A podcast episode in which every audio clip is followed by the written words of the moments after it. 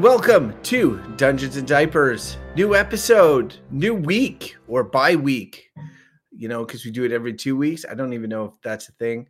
I am Crofton Steers, one of the two hosts of the show. With me, not my daughter Gwen, sometimes co-host, but the OG co-host Ryan Murphy. Welcome, Ryan. Thank you, thank you. I'm uh, happy to be back. I want to thank Gwen for her excellent work. Uh, you know, telling very interesting stories about Mario Wonder and Girl Guides and uh, building a snowman. Um, it was all very good, and honestly, uh, she's uh, she's famous now. My favorite moment of the whole thing was when she was like, "Well, I can do this now. We don't need Ryan," uh, and I'm pretty sure I Crofton, knew you like that. I'm pretty sure Crofton's in the background. Uh, well, actually, he was in the background uh, doing this. I think I want Ryan back. So there was that. But uh, Oh no! You have the voice. You have the receipts. I do have plenty of receipts. But this is my favorite. This is probably a clip I might have to trim down if I'm ever going to play it again. But this was one of my favorite. Mo- it was right near the tail end of the, of the show. Can we do that? No. That sounds so good. I want to be in this because now I'm famous. You're not. You're not famous. There's like five people who. I'm famous now. she says it. with- She says it with such energy. I'm famous now. I'm, I'm Uh, so famous. The power has gone straight to my head. You can almost, while you're listening to it, feel the power going to her head. Like at the beginning, she's all, you know, respectful. Is it her turn to talk? What's the question? I'm going to answer it. And then by the end, she's firing on all cylinders and is like, "Shut up, Dad. Let's go. I'm famous, bitches." You know, like it's it's really it really escalated quite rapidly. It did. It Um, was like 40 minutes of this slow, like, you know, build up towards this. No, Ryan's done. All I need to do is, is to learn how to edit and post, and and we're good. So, and we're good. uh, We're- yeah. I'm dare taking you. his job. How Yeah. dare you? How, How- dare you? How dare you? You. So now I have that. So I I get that enough during the day during the day. yeah, you don't want to like record after hours, have her stay up late past bedtime, and No. uh, record some more podcasts with you. I mean, I could take I could take another week off. I'm feeling pretty sleepy. Uh, How dare you? Yeah, how dare I? uh, but no, I, she did an awesome job. And honestly, like you know, when she says I'm famous now, I really think that uh, she was she is famous because the Discord, our Discord bit.ly slash TGI Discord, we have a channel in there. It's part of the Gamers in Discord, Dungeons and Diapers. Uh, people were like over the moon about the guest spot, uh, sending me timestamps. Uh, I ended up listening to the whole thing just to, to grab as much clips as I could, um, like this one. Yeah, nice sarcasm. So we'll be able to use that whenever we want. Um, it- people were sending me timestamps, congratulating her, and uh, yeah, And I'm not going to explain the whole thing. It's a very complicated story. It is funny because you know, like the, the whole they grow up so fast. But we we recorded when we started this show. The idea was we had kids in diapers. D- Clara had just been born. Izzy was not born yet, and it is just funny because Gwen and Caden are two uh, oldest would be nowhere near uh, a spot where they could, you know, speak into a mic coherently and stuff. So it is just funny how how things shift and how things move so quick, you know. Um parenting man, it's crazy. Ryan, it's very uh, crazy. There's no way to make this this uh transition work other than to say speaking of crazy, um did you see the trailer for Madame Web? yes, I saw it, and I'm like, Sony. honestly, you have you have the license and you anchor it around Madame Web as opposed to like one of the Spider Women with Madame Web as the cameo. Like she's she's the because she in the comics is like you know first of all limited it's not just that she's limited to a wheelchair but she's she's like in isolation pretty much on a she's she doesn't move around the world she's like the wise woman that spider-man goes to see that can view the future and i know this is supposed to be like a flashback or i'm not i'm not quite sure but what struck me when i was watching this trailer was just how absolute shit it looks uh, as a movie and like beyond you know you can make any sort of concept work you can stretch things or whatever. I saw a lot of comments being like this looks like a fan made film and like i have to agree it it does uh, it does look like that and coming off the trailers for Kraven and you know the morbius movie which i didn't see but i understand is an oscar winner uh, or not, you know, definite Oscar nominee, and, and then and then there's the Venom movies, which again I have not seen, but I think Venom, at least you can make the argument. When they said Venom with no Spider Man, I was like, how are you doing that? But at least you can make the argument that he has name value, that people know who he is, and that you can anchor a film around him. These other characters are just like, what are you doing here? And and like you know, the Marvels hit this weekend to a lead balloon, the lowest MCU rate uh, grosses yet, and that's with like the the power of the MCU.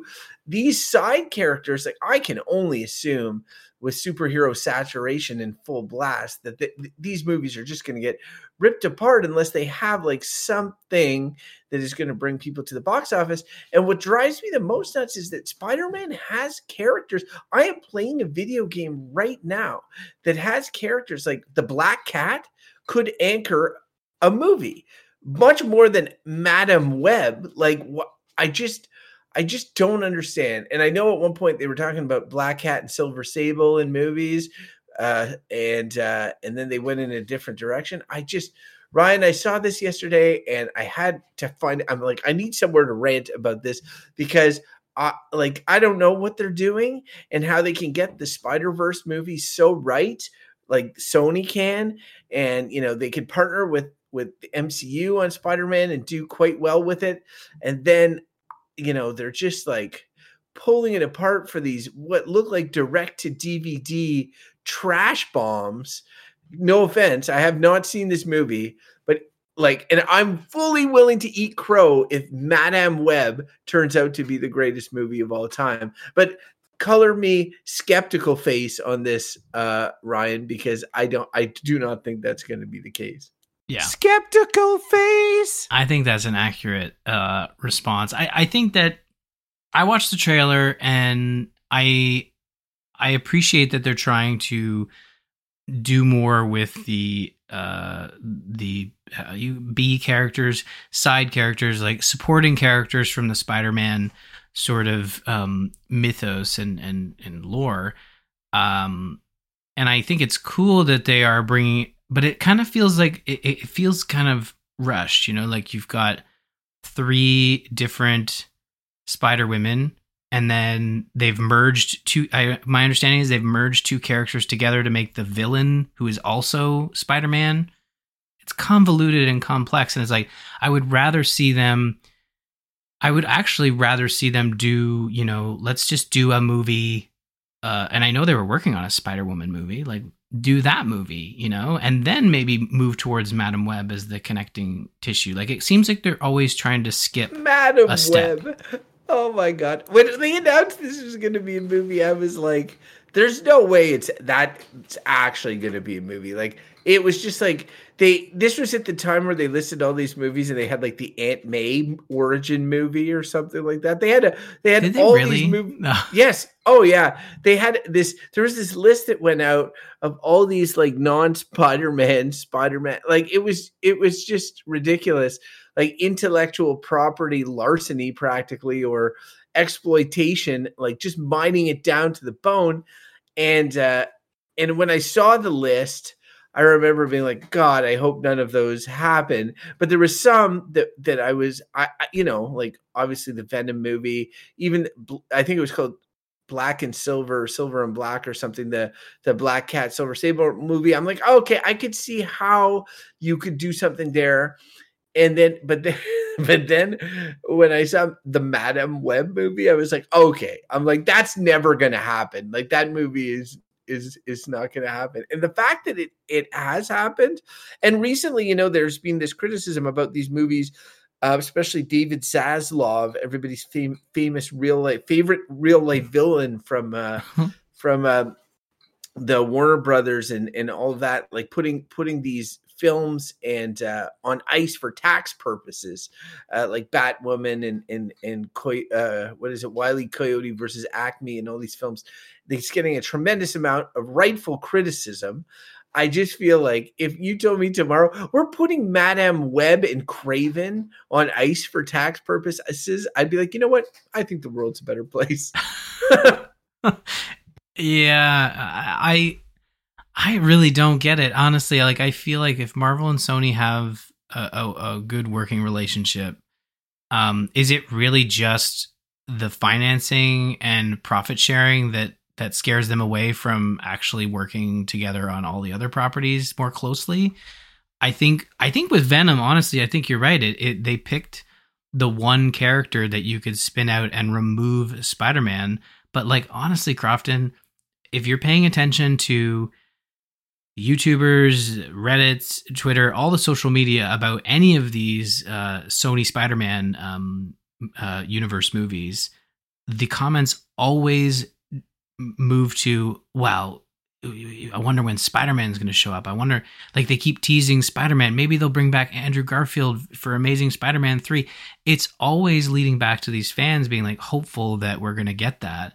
Um, and I just don't think Sony is smart enough to to make that leap or at least to realize like you know we need to we need to work together to to make this happen to make to make a truly connected universe but I I think the MCU is is kind of in an interesting place because now if they don't sort of pivot and and make some corrections and we'll, we'll have some MCU stuff to talk about later on that is actually really good. I have not seen the Marvels. I hear it's really fun.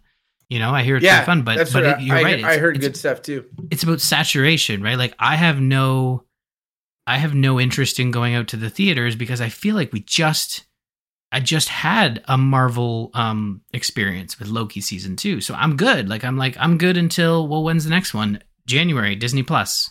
You know, I- I'm good. I can wait till January, and that's likely when the Marvels will hit as well, alongside Echo. And it's like, I don't need to go to the theaters to see it because I can wait the two months because I've already had my Marvel fix. But if you rewind four or five years, it was two, sometimes three, but usually just two Marvel movies. So it was a theater event. It was a get off your butt and go to the oh, theaters yeah. and and feel that like oh man Marvel yeah I can't wait. even like when you did your walk of pilgrimage for Doctor Strange, the Multiverse of Madness, like that was like that was a moment where you were like still very excited about this stuff and you're not doing pilgrimages for no. the marvels and i just think that that it it is yes saturation but also they have nothing else to pin it on. Like there is nothing in movie theaters right now. Before this movie hit, I was looking last week for kids movies and I was like, what's in movie theaters right now? And I took a look and it was like there's like some exorcist movie or whatever. Like there was a couple of others. There's nothing. There's really nothing. It the runway was there for the Marvels to demolish. Like anybody wanted to go see the movie, so there's a big MCU movie, you could just go see it. And like a lead balloon, it failed. And I think that that goes to show that we are at that point where people are you know are starting to tune out from all this stuff because there's no larger purpose. They're not you know super invested in these characters. This movie that just came out was a cross of television show characters with movie characters. You know it's just it's just tough. It's tough. They're doing and you know variety put out that piece recently kind of going behind the scenes marvel knows what sort of situation it's in but like this reminds me very much of the comic books because comic books have boom periods and then fallow periods. There are periods like in the early 90s uh, where marvel itself was facing bankruptcy right? And that's what led to some of these like in perpetuity film deals for spider-man and x-men and stuff. They were like selling the house out right to ensure that they could stay in business because business was bad at that time. And honestly, um, the idea that you go and you watch these sh- these these every like the idea that I would go to a comic book store and read every comic that Marvel puts out a month is ridiculous. Like I'm like, uh, I would go and if Spider-Man was in a comic, I would read it. And Marvel knew that. They had whole comics like Marvel's team up, Spider-Man and X-Men, Spider-Man and Captain America. The only thing was Spider-Man was in everyone. So it wasn't a Marvel team up, it was a Spider-Man team up. But they knew that that's how they were going to sell it, right? So I, I just I just think we're now at the point they did a good job of elevating some of their B and C level characters, but now people are at a point where they're like, well, I'll go see this character or that character, but I'm not going to go see everything. There's no reason mm. for me to go see everything anymore. And I, I, get, I get that. And I also, one thing I'm curious about Ryan is if like, so Sony has the rights to Spider-Man, uh, but there's no, re- there's, I don't think there's anything that stops them from putting out their own Spider-Man movies, except for the idea that audiences might be confused because there's the MCU Tom Holland Spider-Man but I would argue like there's been so many of these Spider-Man movies culminating in Endgame that people are not stupid and the appetite is there. So if there was one Spider-Man movie a year right now, one was MCU, one was the next year was animated into the Spider Verse. The next year was uh, another live action Spider Man that is not the same as Tom Holland. Maybe it's the one dealing with all these C list Sony shenanigans. Uh, maybe it's Andrew Garfield. Maybe it's somebody completely new. I think people would figure it out. And I think that that Spider Man movie would make more money than, as long as it was good quality, would make more money than all these like junk character movies like because i think sony could make another spider-man series if it wanted to. The only reason it's not is because they're like well there's one going and tom holland is that spider-man. There's no there's nothing in their marvel deal that stops them from also having a spider-man you know? Yeah uh, no uh, uh uh, as far as I understand, you're right. Like, I think that if you look at No Way Home, uh, where they have multiple live action Spider Man, and Tobey Maguire, I don't think is is is looking to come back uh, full time to deal with um, Madame Web. Um, but you know, you could you could look to bring in, you know, uh, like it doesn't even have to be Spider Man. It it can be any no, it has to be Spi- Spider-Man. I no, don't think it has, it has to be. No, I I disagree. It has to. Be, all these see if if it's not Spider-Man, create your own goddamn superhero. Well, what about Spider Gwen? Don't go.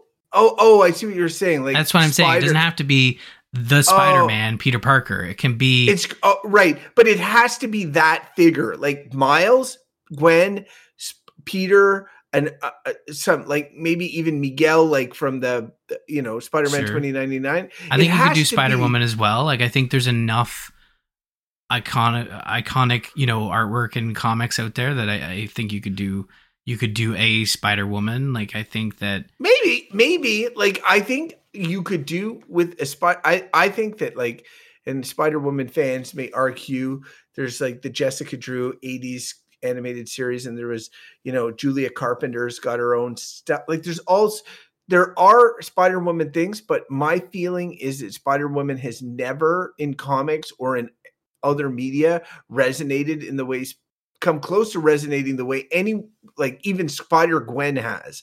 So i would say that if there is a spider woman thing then you you would want to almost do your own thing and i think that's sort of what they did with into the Spider Verse, where Miles is kind of a new character. They created this lore with the Prowler being his uncle that is now carried over to video games and other things. You know, um, I think they could do that. They, I think they could beef up Spider Woman.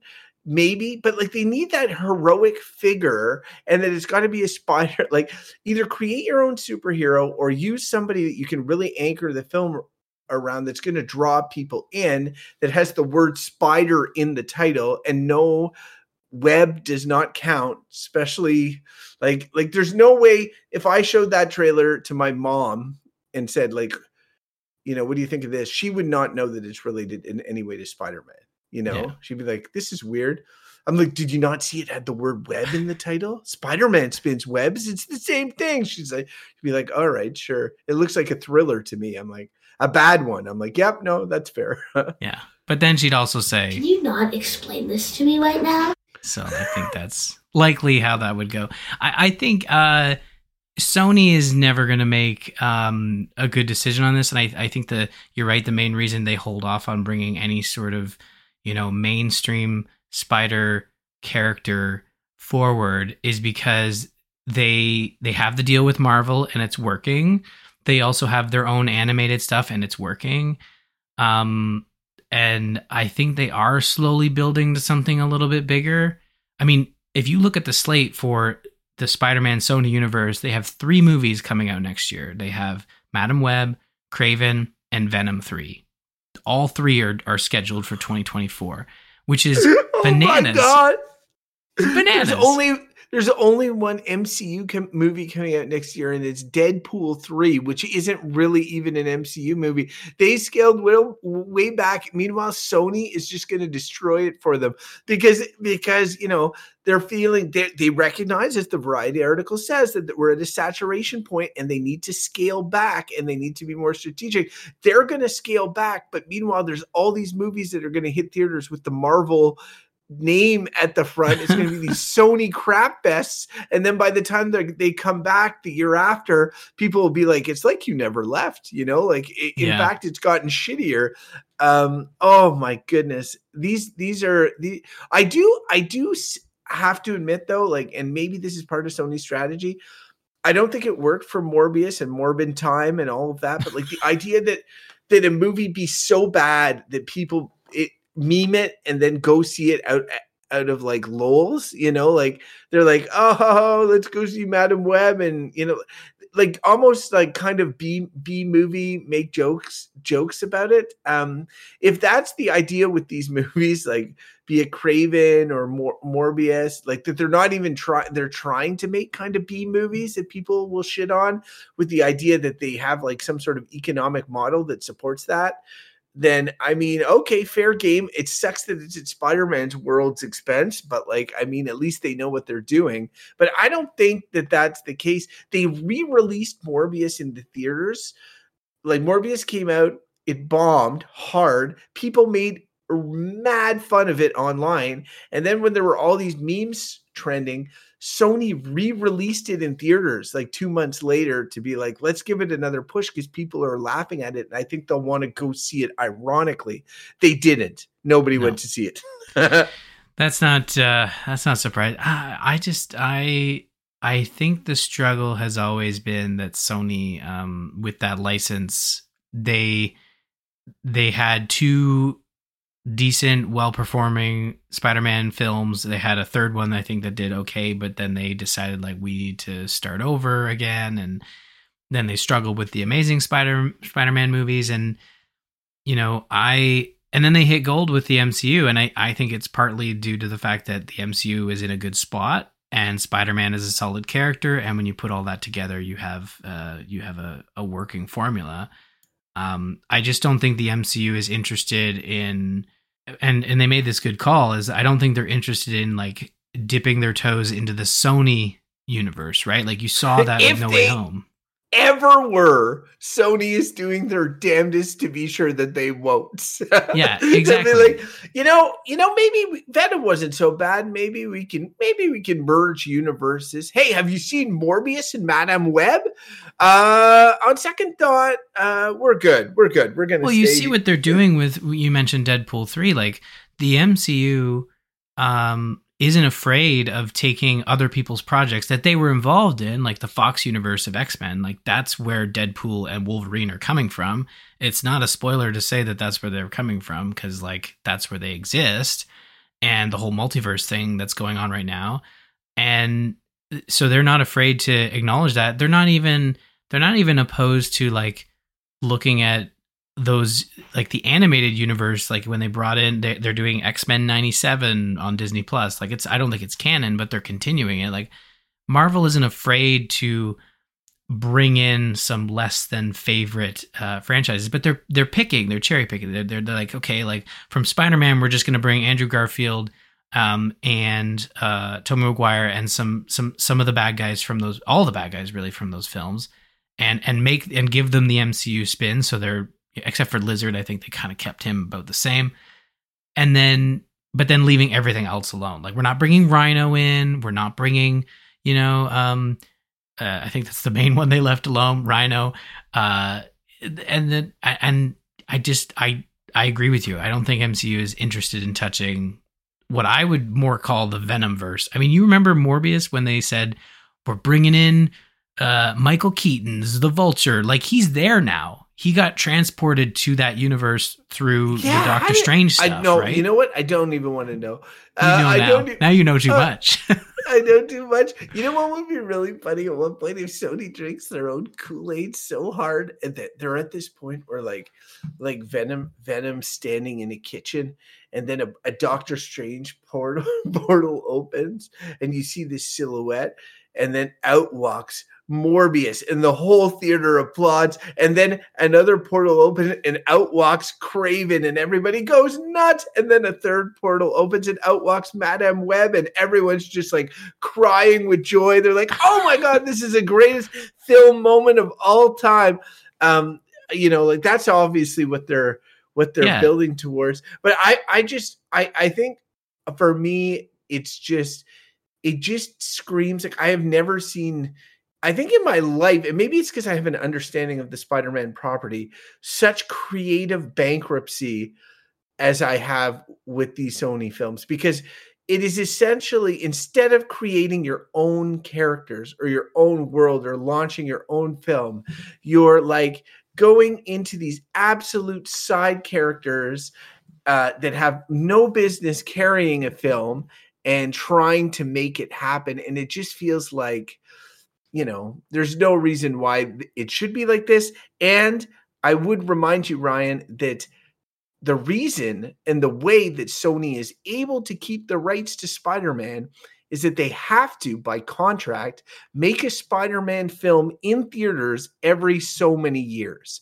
And I don't, yeah. I don't remember, I don't remember what exactly it is, but if they don't, it they will lose the rights. And um, when when Amazing Spider-Man was uh, with Andrew Garfield came out, and everybody was like, "How are you doing a remake? How are you relaunching this franchise when Spider-Man Three had hit not that long ago?"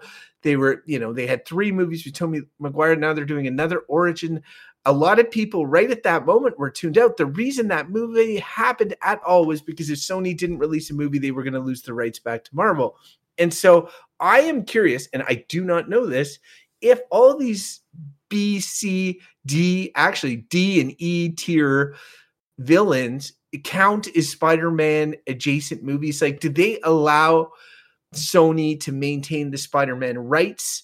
Uh, without even Spider-Man being in them, they can say like, "Well, this is a Spider-Man movie, or this is a Spider-Man themed movie, so we get to maintain the rights." I, I don't know, but I know that that's still how the contract is locked in. They'll yeah. they know the value of the Spider-Man property. They're never going to give it up. So they have to keep making stuff to keep it.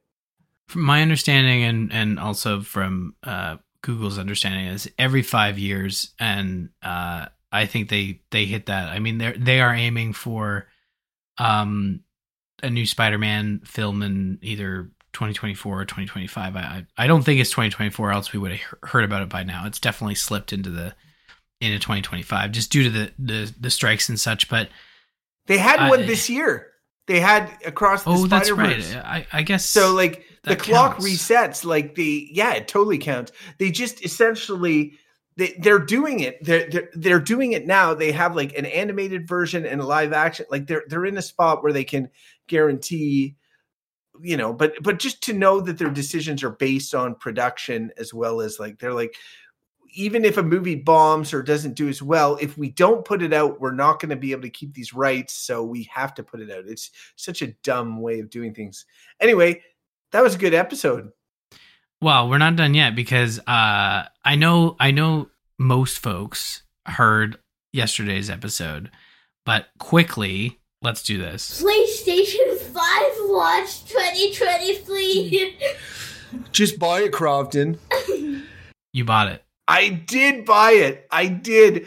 I did buy it, and um, I like. I mean, it is funny because I'm playing Spider Man Two, and it's crazy cool and good, and I'm such a Spider fan eh, that you know they got they got me with it. Um, but I'm still, I still am got, I've got the buyer's remorse a little bit with the idea, like, do I really need this? I have all these things. Do I really need it?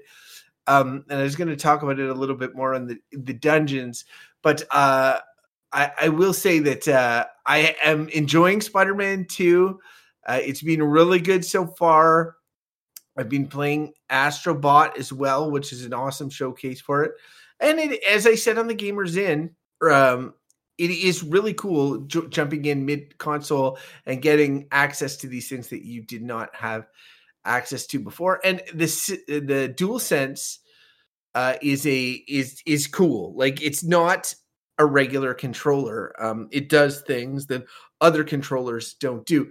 As much as I love my Switch Pro controller and the Xbox uh, Elite controller, when I switch between one and the other, aside from the stupid letter placement of the buttons, um, they're mostly they're mostly the same. They feel really good in my hands. They're good build controllers. They feel nice, but they don't. They're just controllers. They they do they control the game and they have rumble in them and they do you know they do whatever they've been doing for multiple generations i was in my drawer the other day i picked up an xbox 360 controller doesn't really feel that different from my xbox series x controller like a little different but not that different the dual sense is really different and almost in uniformly positive ways. It does all sorts of cool stuff with haptics. Um, I'm really enjoying that. Spider Man uses those really well, as does uh, Astrobot. And so, um, yeah, just so far, so far, so good. And our long collective nightmare is now over, Ryan. It's done. I it's bought done. it. Put a cap on the PS5 watch. PSVR 2 Watch 2023. Now that you get a PS5, Crofton, it's time to buy a PSVR. What? How did that get there? Oh no! Oh no! This is the Sony Uh, universe. Oh no!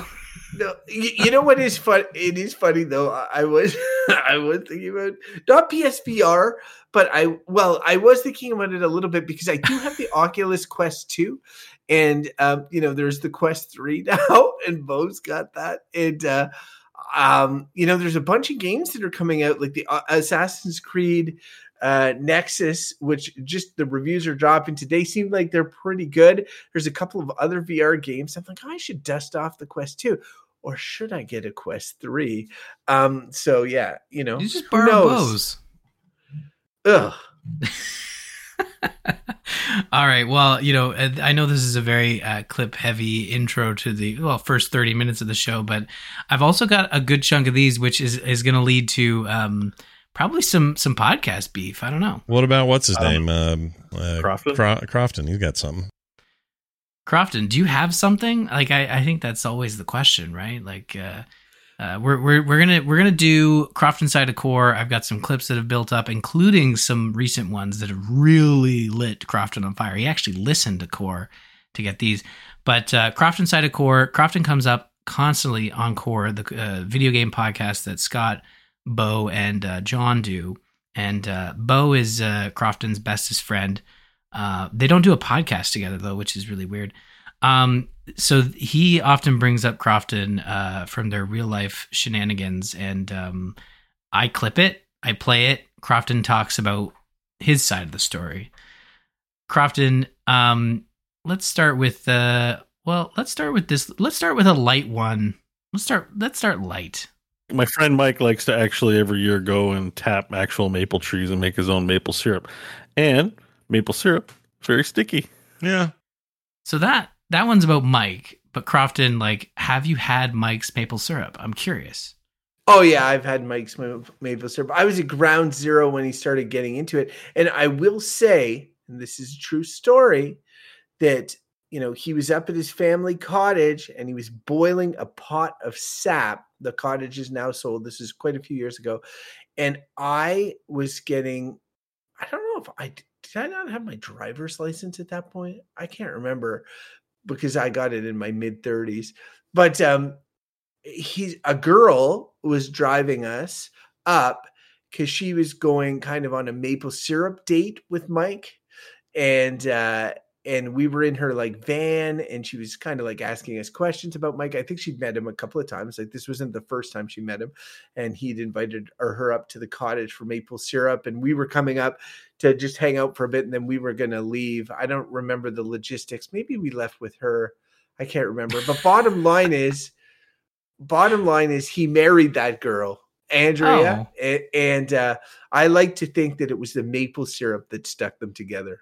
Oh, that's nice. That I'm glad that went. Uh, I thought I was just expecting, honestly, like yeah, I've had it. It's pretty good, but that is a really sweet story, uh, and not just because of the maple syrup. Um, uh, here's well, actually, now that we're talking about Mike, here's another one uh, that that involves him, but also what is you, this? Crofton. The Mike No, no, no. of core? No, no, no. This one includes you. It was just the one that didn't include you. You're gonna be fine. Uh, you're doing great. Okay, stick with me here. Uh, okay. You should get Crofton and Zippy Head over there to do it. Uh, Mike, uh, Zip- Mike. so uh, they were talking about um, board games and and uh, oh Scott and I'll, I'll be able to talk about it uh, probably on You our You gotta give episode. more context to these I'm giving the context, I don't even know. No, no, play the context. I don't even know what that's about. You're like Scott, like Zippy Head. That's Mike and me. But what was this about? So essentially, the uh, so Scott has a new uh, card game that's been shipping out to Kickstarters. Uh, people who have backed him on Kickstarter. I have one coming to me. I backed it on Kickstarter. We'll talk about it on a future episode. Um, and th- he's sending decks to uh, Bo, uh, and he had suggested Sweet. that Crofton and Zippy Head play with Bo. So that was Oh, nice. I would love to play with Zippy Head and with Bo. There I will. go. I will. I will check that out. As long as these clips stay positive, I'm sure I'll play that game. they are maybe for the next one. Okay. Uh this one this one is was fun. This is back from 384 and it involves Bo sending some questionable stuff to Crofton while he's at work. I like to write really gross messages to Crofton, hoping he's in a meeting. Yeah. So he has to read, like, he'll be in a meeting of something serious, and I'm like, you know, I'll write, like, uh, I, I bet you'd really, well, I can't even say it. I just think of the grossest thing. Lots of stuff. I just think of something really, like, gross that'll make you react, like something you really don't want to do, maybe that would make you uncomfortable or something. I do this. I try to Dunaway. write that in all seriousness, hoping the Slack message pops up on his phone. He looks down at his phone. he just, you know, sees a picture of a penis or something. Like the, the best thing I could. I don't wouldn't want that becoming public. a No. penis Yeah. or So like I don't send dick pics, but I write graphic things to Crofton in order for him to read it in the middle of a meeting, so that he has to start laughing uncontrollably. And have to make something up to explain it because the truth would be way too embarrassing to explain. so Crofton, have you ever had to explain away uh, a laughing fit in the middle of a meeting because Bo has sent you some questionable So things? he, here's here's first off, uh, Bo. The fact that he could not even tell you what he sent me, Yeah. uh, like he was gonna say it, he was gonna say an example, and then he couldn't do it because he knew that if he said it, uh, it's not that he couldn't remember. He could remember. He knows some of the messages that he said, but he knows that if he says it, and, and like he said a lot of things on core, he's admitted to shitting in a lake on in core. But but like he still does not want to reveal the content of those messages. So that should tell you the level of depravity contained within those messages. So here's the thing is as much as I'd love to say I just fall into giggles as soon as I see these messages in the middle of meetings and it, and it compromises the meeting. That's what his head canon is, obviously. I am actually pretty disciplined when I'm in a meeting, uh, not to be checking messages on my phone. Often my meetings are on computer screens now anyway, and it's like even the Teams messages. That's the application Microsoft Teams that we use.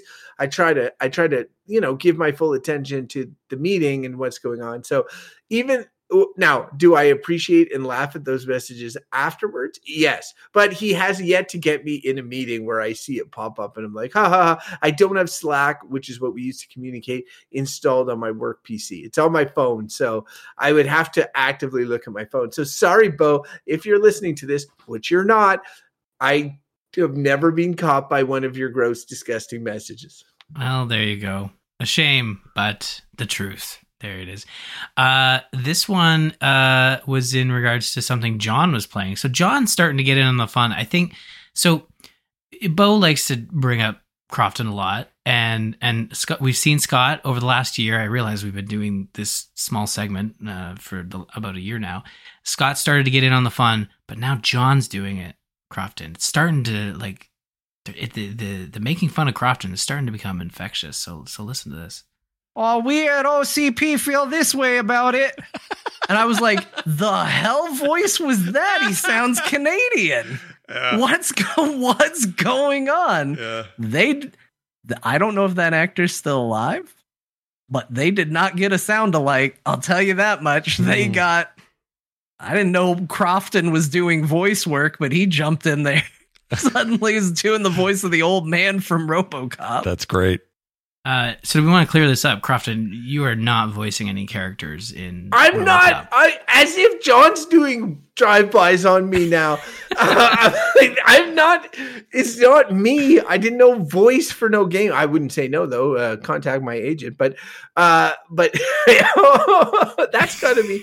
Oh my goodness! If I had, if I had known, if I had known. Uh, I have nothing on that, Ryan, other than to say that they are getting too comfortable, and this, this, you know, I don't, I don't know that this can stand. I know. I I mean, and those are the positive ones. I've got I've got two more, and I feel like yeah, I know it keeps going. Uh, this one is uh, Crofton. Um, I guess you were accused of cheating at a card game. We talked about this uh, outside. I think when we were recording Gamers Inn, but I think the card game was like. What is it, Rubik's or uh, Rogue? It's it's like a there's It's you know- Root, Ryan. It's Root. Root. I knew A game was- of woodland might and right. Come on. Okay, I've never heard of it, but um, I know that you cheat. so I, guess told would you about it on this show. Did you have really? definitely heard of No. it. Yes. Yes. I'm gonna have to look into that because I Oh, do not you remember. So maybe I'm getting in on it. Uh, well, listen to this. But man, that game is so frustrating. Mm. And we also found out Crofton cheated like four times. But Of didn't need to, course. That's not a surprise. But he's- he won I so almost much. feel like you should assume he's Yeah, He, start he with played, that. he, he played Woodland Alliance so many times and he won so many times. And then I got to play them. And then I was like realizing he read something wrong. And he was like, oh, oh, I didn't know. Oh, Crofton. Is there anything you wouldn't do or no? I don't know what I'm trying to say about him. But he plays ignorant. oh. Uh, oh. The funny So- thing about all of this is that that clip specifically feels like they found out we we are doing this segment and now they're trolling. Does that not feel like what's happening right now? Uh, okay. Um. So, a couple of things. Okay, Number one, Bo is always has always had an axe to grind with the game Root, and the reason I think is because Bo likes to be the rules master. He likes to understand all the rules. But Root, each of the factions has a whole different set of win conditions. So unless you play the game at least four times with the four separate factions, you cannot really understand the full game of Root. So, um, and then that's you know like that's assuming you get all the nuances regarding each faction that first time. It's really there's there's a, a tough learning curve in that regard, but then once you get it, it's so satisfying. Like everybody's trying to do different things. That each turn for each faction plays differently, um, and so I won a lot of the games, and so did uh, Mike. Other everybody except Bo. Essentially, Bo would lose all the time and complain about this game. This game, the rules are not clear. Everything is bad. He would complain about it, and then next time he'd be like, "Want to play Root?" Um, and so, he, so he has like this love hate relationship with it. It's my game, by the way. I bought it and introduced them to it. So, so he's got like Bo because Bo didn't bring it too. He's got this this this hate on for it, but he also wants to win. But then what happens is because like, and I will admit this, Ryan. I will admit this. Bo is better at board games. He he, you know, he's better at understanding rules and stuff like that than the rest of us. So what always happens is that remember, there's four factions. They all play differently. When Bo plays a faction, he will figure it all out. And what happens is he'll often end up playing a faction that we've played previously and realize that we played it wrong when we played it. He'd be like, hey, wait a minute. you can you kept doing this unlimited times. You can only do it once a turn." And I'd be like, "Oh, oh, really? Uh, where does it say that?" And he's like, "Right here. It's like once a turn." I was like, "Oh, yeah. I I, I guess I missed that." He's like, "You won that game. You won that game." Because you were not paying attention. And I was like, well, I guess so. But I wasn't cheating. I just won based on lucky ignorance, you know? yeah, and I know um I know Core is uh, currently in their f- literal heading into their fourth hour. That's not even that's not even a joke. um, and uh, I, I'm sure they're they've mentioned you. They brought something up. Um, I have I have one more clip, and I'll admit this one's long, so we're gonna break it up. But it is uh, it is golden, and it has to do with the fact that Crofton is playing Baldur's Gate three with Bo, and Crofton uh, likes to click on stuff. So here we go. Crofton, he's a rogue, but we laugh about how bad he is at being rogue. Like he's like, "Let me sneak in," and he immediately talks to the first thing by accident. like Crofton Steers, the Yeah. greatest rogue in all the land. And um, in this fight, he's like, he tried to, you know, the the the it's the near fight at the in the Grymforge Oh, where you try Yeah. to save the the iron no the the gray gnomes uh, the Yeah. whatever they called and um, he for some reason jumps across the lava into a place he thinks he's protected but he also can't attack anybody and then he gets nailed with an entangle and is rooted in the most useless place in the fight and does nothing every turn it's, like, it's like the best rogue in the universe continues his streak yeah. so he's like i've got this jar maybe i should throw it and we're Pause kind of the on the clip. back foot and lose it Pause All it. I paused it. Go ahead. Okay. All right. A couple of things. Yeah. Uh, so first off, you can insult me. You can insult my family. You can insult even Spider-Man, and you know I'll let it slide. I'm I'm a I'm a tough guy. You know I I'll let these things slide. But when you insult my ability to play a rogue, I mean that is below the belt. I have been doing this since before my children are born. And I will have you know, I am a goddamn good rogue 99% of the time. uh, and so when I hear this stuff, and I like to tell you, Ryan, this is not the first time. They, they're normally you spot these these clips and and you bring them to my attention, and I say to myself, geez, gadzooks, I say, this is this is this is an interesting thing they're saying about me. Let me provide my commentary. But I don't know if I felt a disturbance in the force on this one. Somebody said I was a bad rogue, and I felt it in my bones. And I had to find this clip, and I found it myself, and it drove me so insane that I said, you know, this will not stand. So I have, Ryan, sent a voice message to the core podcast telling them, you know, they're talking about me cheating at games. They're saying I'm a bad rogue. I've told them to cease and desist. I'm like, because because we have beef now.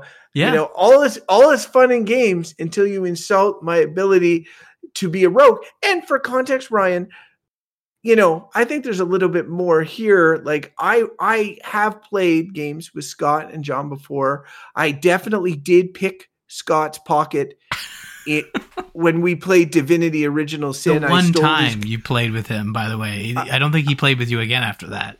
No, he did not. Whatever. you know, he's a busy guy. I didn't Yeah, take it no, personally.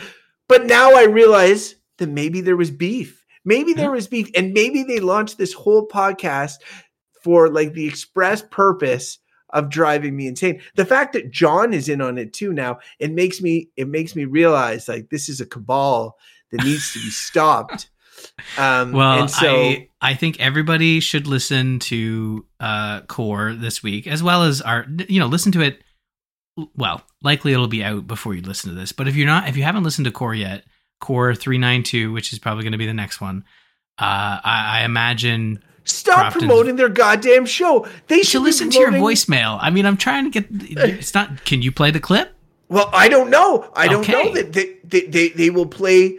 I don't know that they will play my voicemail. If I got a voicemail like this from somebody that had beef, I'm not sure I would play it on my show. That's all I'm saying. uh, The, the, I'm pretty sure they'll play it. Scott Scott will play it. yeah, stir the pot. You know, this is this is the kind of beef that is is not going to inspire like Wikipedia articles or anything. This is this is the kind of beef that is only good for for everyone. Mostly bad for Crofton because he is uh, like, look, if it turns to like Ryan's the worst at you know playing clips, like you know, fair that's fair game because it's it's it is true. But like, uh, you know, I don't I don't want to take that heat. So I I hope you don't catch a stray in this, Ryan. I don't think I will. I'm too nice, so it's probably fine. So It's probably fine. How dare you? Uh, it's basically basically that.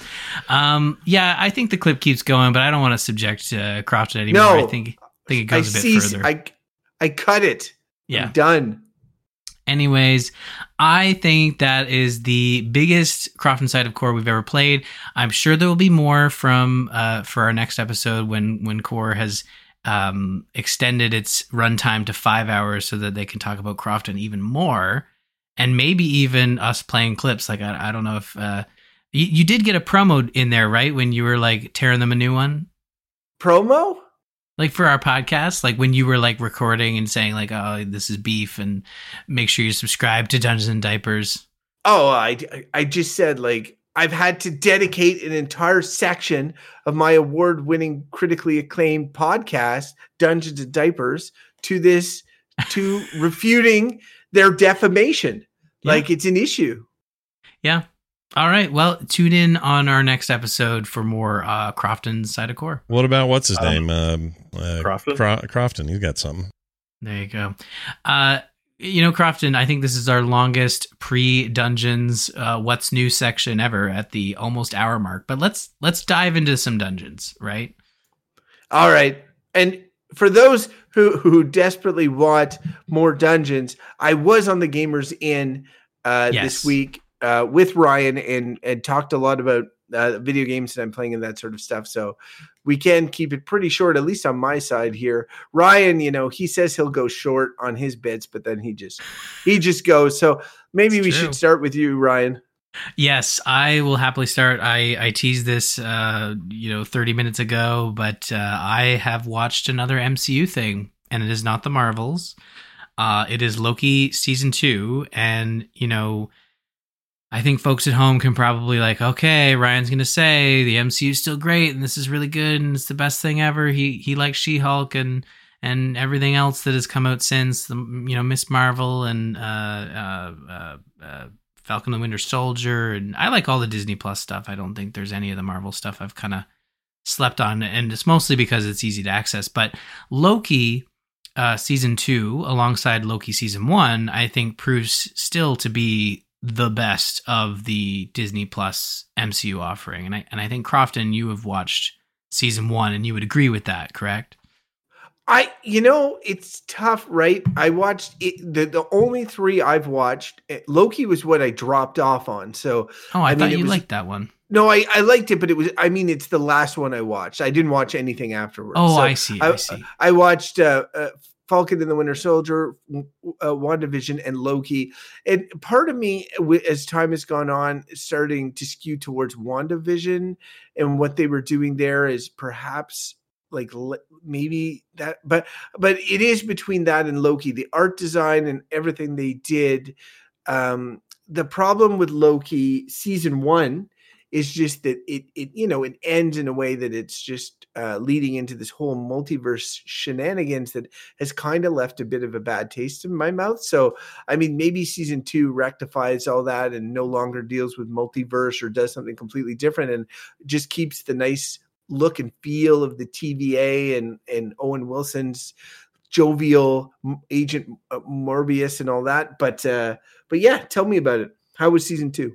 Well, you'll be happy to hear that it continues with the multiverse uh, shenanigans. It is almost, um, I would say, like even more into it. It's a direct continuation of Loki season one, even though you know uh, Kang the Conqueror shows up in Quantumania, and um, uh, Victor Timely was part of a, a, a, post credit scene for Quantumania as well, leading back into Loki season two.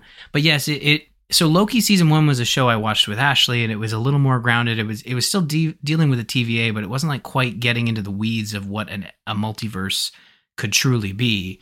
Uh, and then Ashley and I watched the first episode of season two, and it's like it's very much you know multiverse stuff is going down, very complicated. There's there's also time travel uh, being thrown into the mix, and not like not like the fun Doctor Who time travel, but like the it, they call it time slipping, where Loki is like slipping between time periods, and and it's very random, hard to follow type stuff. And Ashley's like, I'm out. I I I don't think I can do this.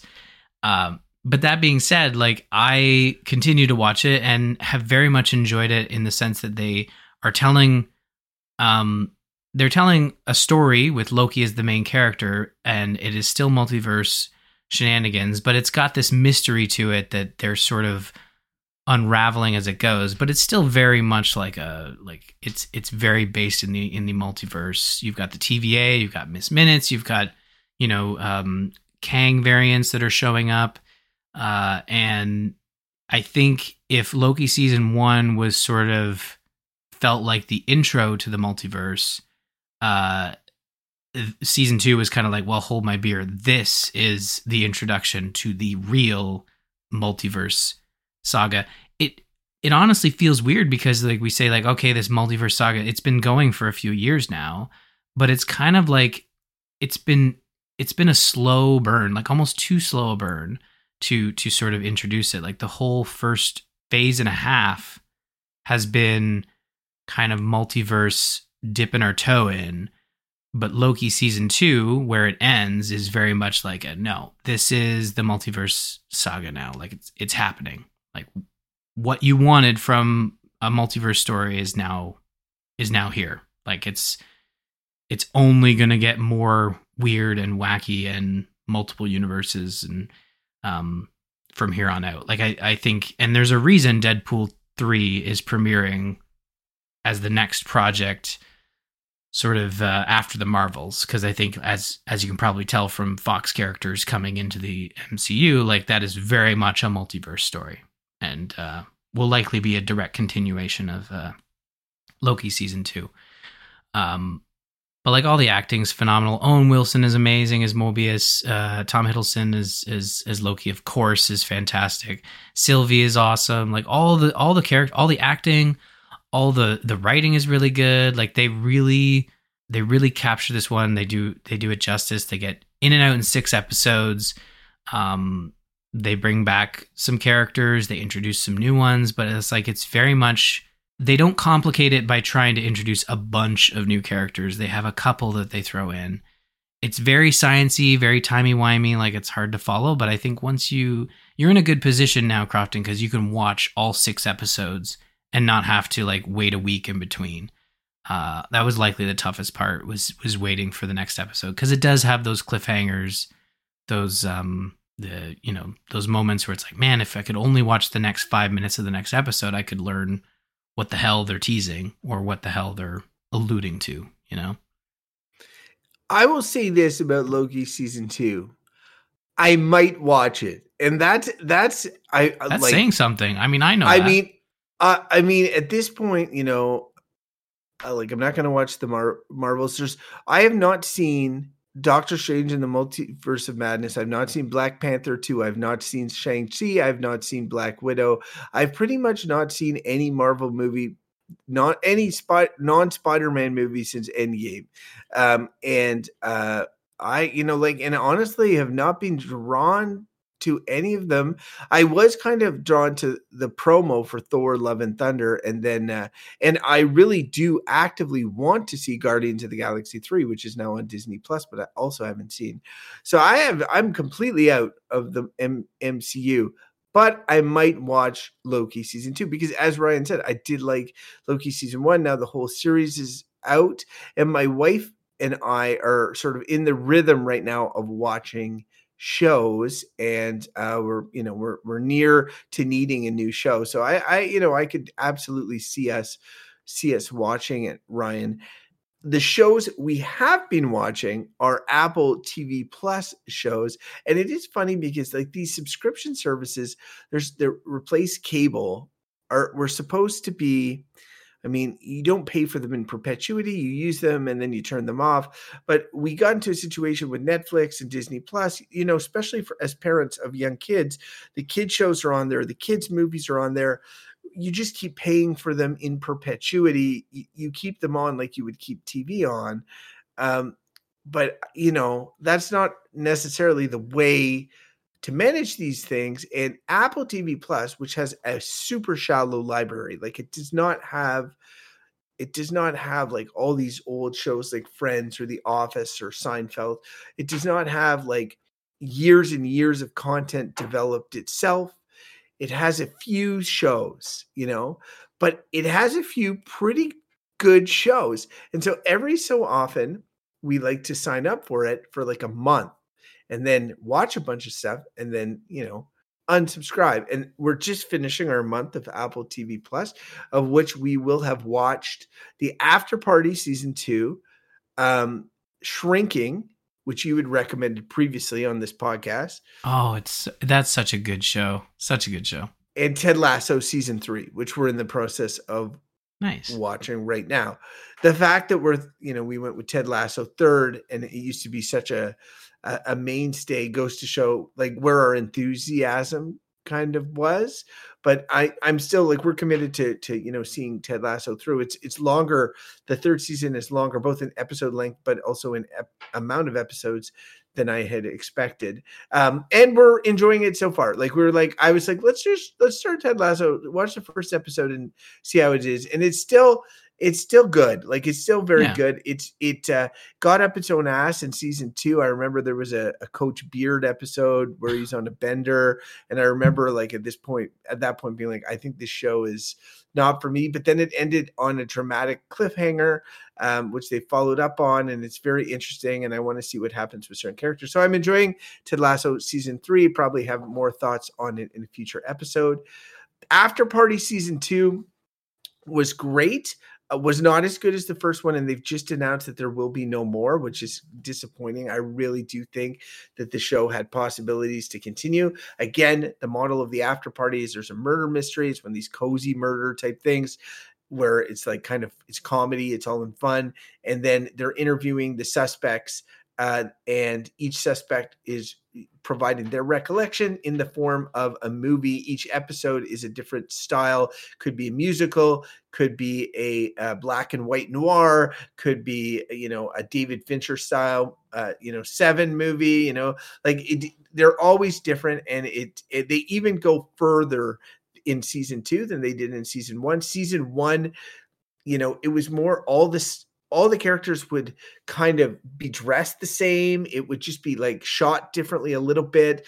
Maybe that they would talk differently. But in season two, they've just gone whole hog. Like characters, if it if it's a noir 1920s Maltese Falcon style noir, they're all wearing like zoot suits and whatever. They're they they have they're it, they go full full you know commit wholly uh and i would say that that probably is not a good thing it worked better in, in season one but uh the mystery was still good i enjoyed i enjoyed guessing it it was really really uh really funny went down really easy we enjoyed watching it it's an easy recommend uh there's some great cameos from the cast from season two because it's pretty much almost an entirely new cast so that was good but as ryan kind of alluded to the star of those th- the three for us so far has been shrinking which when ryan was talking about it i was like is this going to be a depressing show ryan? Like it's just going to make me feel like shit? Because i really it's a show about it's heavily marketed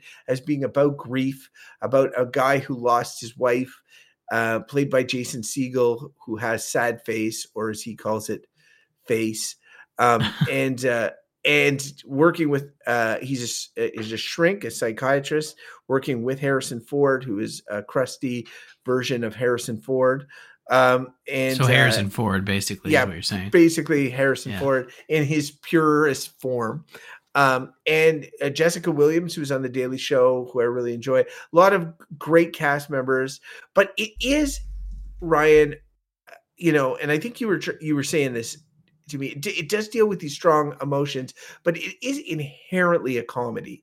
Um it's it's a comedy and it becomes as it goes on more of a hangout sitcom like these characters you know there's an a plot b plot. It, it it's in the same way of the mike Schur shows that i like so much like the good place brooklyn 99 parks and rec. There is there is an element of those types of shows. It's made by the team that made ted lasso and scrubs bill uh, uh bill is it watterson uh I, i'm Bill forgetting his- Lawrence. Bill Lawrence, thank you. Yeah, Bill Lawrence uh, and Roy from Ted Lasso, uh, Brett Goldstein, yeah. Goldstein, uh, and Jason Segel himself. They're the three creators of the show. Um, you know, I would notice all sorts of stuff like one episode was directed by Zach Braff, who was JD in Scrubs. You know, like it's it's like there's a lot of the one of the main characters is played by Dr. Cox's uh, wife in Scrubs. You know, there's a lot of Scrubs and energy. Um, there's a lot of uh, Ted Lasso sort of energy about like you know grabbing life by the horns type deal. Uh, and it's just goddamn funny. Uh, it's lots of f bombs, lots of swears um but but yeah it's a funny show good show does deal does deal with grief um but in a way that is like not cloying or depressing or whatever uh, it's about somebody coming back to life and the com- the comedy that is built into that so anyway I gotta say, Ryan, I really, really liked Shrinking. It seems like it's set up for a season two. I do think it is one of those shows that like I don't want to like you know Ted Lasso was the same. Season one was really good and it's like what's going to be next? After party one was really good what's going to be next?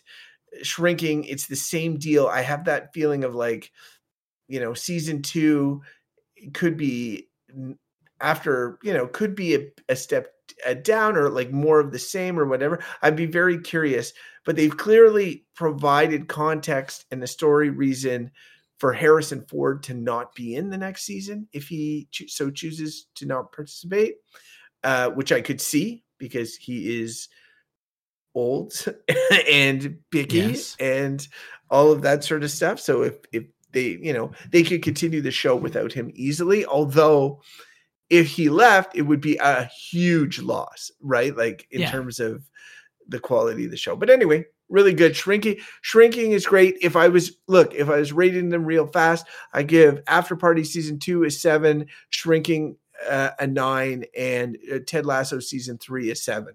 Right now, but it could that could that could change heading I to think a finale.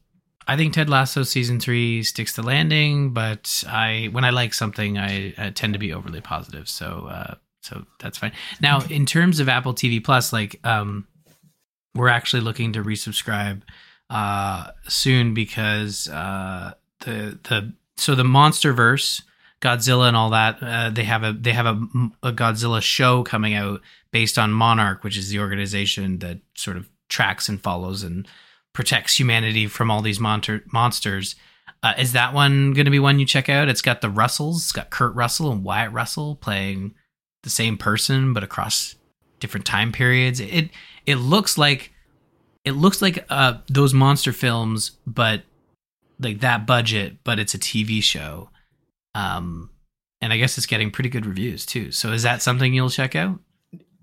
like I I'd say no. And the reason the you know, I've been listening, people seem to be really into Godzilla. Like there's like these people that are like Godzilla files or into the, the and I have not seen any of the the new series of these movies like the um the you know the ones with Bryan Cranston and others like the new Godzillas and the new like the, that my understanding is we're done like no offense to your personal fave Matthew Broderick's Godzilla there but like I, my understanding is these new newer ones are like better done and and and well crafted and i guess i just i just like you know i've never had a huge interest because i've never seen a good one of these but i definitely like watching a tv show anchored around this universe would only be like if i was you know day one kong skull island aficionado then yeah I, I would be up for this but otherwise it's like I, i'm not in it'd be like I've never watched any MCU stuff and then I start with Loki. You know, like it would just be odd not having True. You know, like it would just be an odd place to start. So for me, there's zero, zero temptation for that. But I appreciate that it's there for people because I know there is an audience of people that are like love this stuff. And you've talked about Caden being big time into Godzilla, I think. Yeah, we um we plan to. So I, Caden's he loves the Godzilla films. He actually watched uh one the the he actually watched them at my parents with my with my brother, and he was he was really into it. And I said, well, as long as it doesn't give him nightmares, because they're not they're not terribly gruesome. We're not talking Jurassic Park. We're talking like you know stuff happens, people die on screen, but it's not it's not over exaggerated. It's not gruesome. Uh, you know, it's mainly monsters crushing cities, but that can be that that obviously can can cause some some issues in terms of the you know nightmares and stuff. So I, I said to him like, well, as long as you're not having nightmares, like those movies aren't like, you know, the the Matthew Broderick one is comical at best, uh, and bad. It's very bad. But um, he really enjoyed it. So I said to him like, okay, like this show is gonna come out every Friday. Maybe Friday after school we'll have you know a quick dinner, and then while Izzy's having a bath, me, Abby, and Kaden will watch the show. So we're gonna make a bit of a routine out of it. It looks like a lot of fun. Um, I'm gonna chance it and and watch it for the first time with him, and we'll see how the first episode goes. But but likely once we watch the first episode, I won't be able to put you know the genie back in the bottle, so to speak. We'll just have to watch all of it. And I, I I hear that uh, I hear it's very good. It looks very good. It looks like those movies, but extended into a television series. And I like the mystery uh, of Monarch. Those those films kind of do go a bit off the rails with the newer ones. You know, Godzilla versus King Kong uh, obviously has like a lot going on in the film.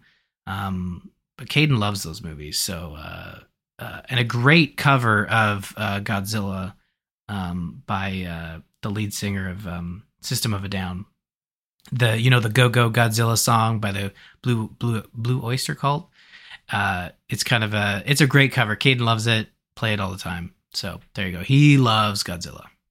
So there's no like this show is not going to have like swears and stuff in it or like sexy times or like I honestly don't know. I you know what I might have to do is uh, not have to, but should do. That's a really good point. Is I'll have to check the uh, IMDb parent guide for it and just see if like swearing is uh like if it's excessive. Like of course I'll be like, yeah, we're, we're not watching this. But I those movies don't have, as far as I know, they're not. It's not excessive. Like it, the fact that it's not coming to mind, I'm pretty sure they're quote unquote clean in terms of language uh or as you put it sexy time um so yeah i don't know we'll see i'll have to look into that that's a really good point you're like I, I like how you're like I've already planned it, Crofton. It's movie night. yeah you're you're ruining it like he's seen all the movies why would the tv show on apple tv plus be like dirty for some reason i don't know because it's it, not dirty, but like it's like it's like it's gonna have uh, a long TV drawn out Sure, storyline where there's sure. gonna be characters right that are gonna be like, um, you know, you don't hire Kurt Russell's son and Kurt Russell if they're not gonna be doing it. You know, like he- What? that- I'm just, I'm I'm just saying that that's a lot of.